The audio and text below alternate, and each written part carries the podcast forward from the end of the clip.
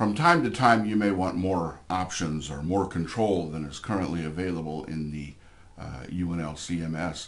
And for those times, we have an HTML editor that's available. Uh, it's not good, friends. It's available right here, the little blue button with the hard to read HTML across the front. If you click on that, you end up in 1995. This is how the pioneers edited web pages. Uh, they don't make it easy for you, and they don't make it easy for you on purpose because you can really mess things up if you're not careful in here.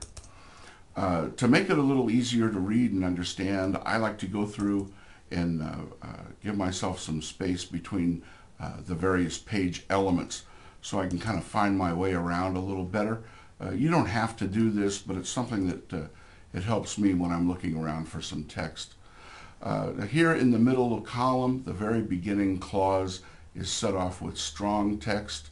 I want to add an inline style. That's something you can't find. I'm going to go uh, font size, whoops, front size, font size 1.5 em units. And I'm going to update my HTML, and there you can see it, and come down here and click on Save. Now you may want to end up working within, uh, let's say, Dreamweaver or uh, some other uh, web editor uh, with all of the tools that are available to you there and save your code that way, clip it and paste it in, that's fine.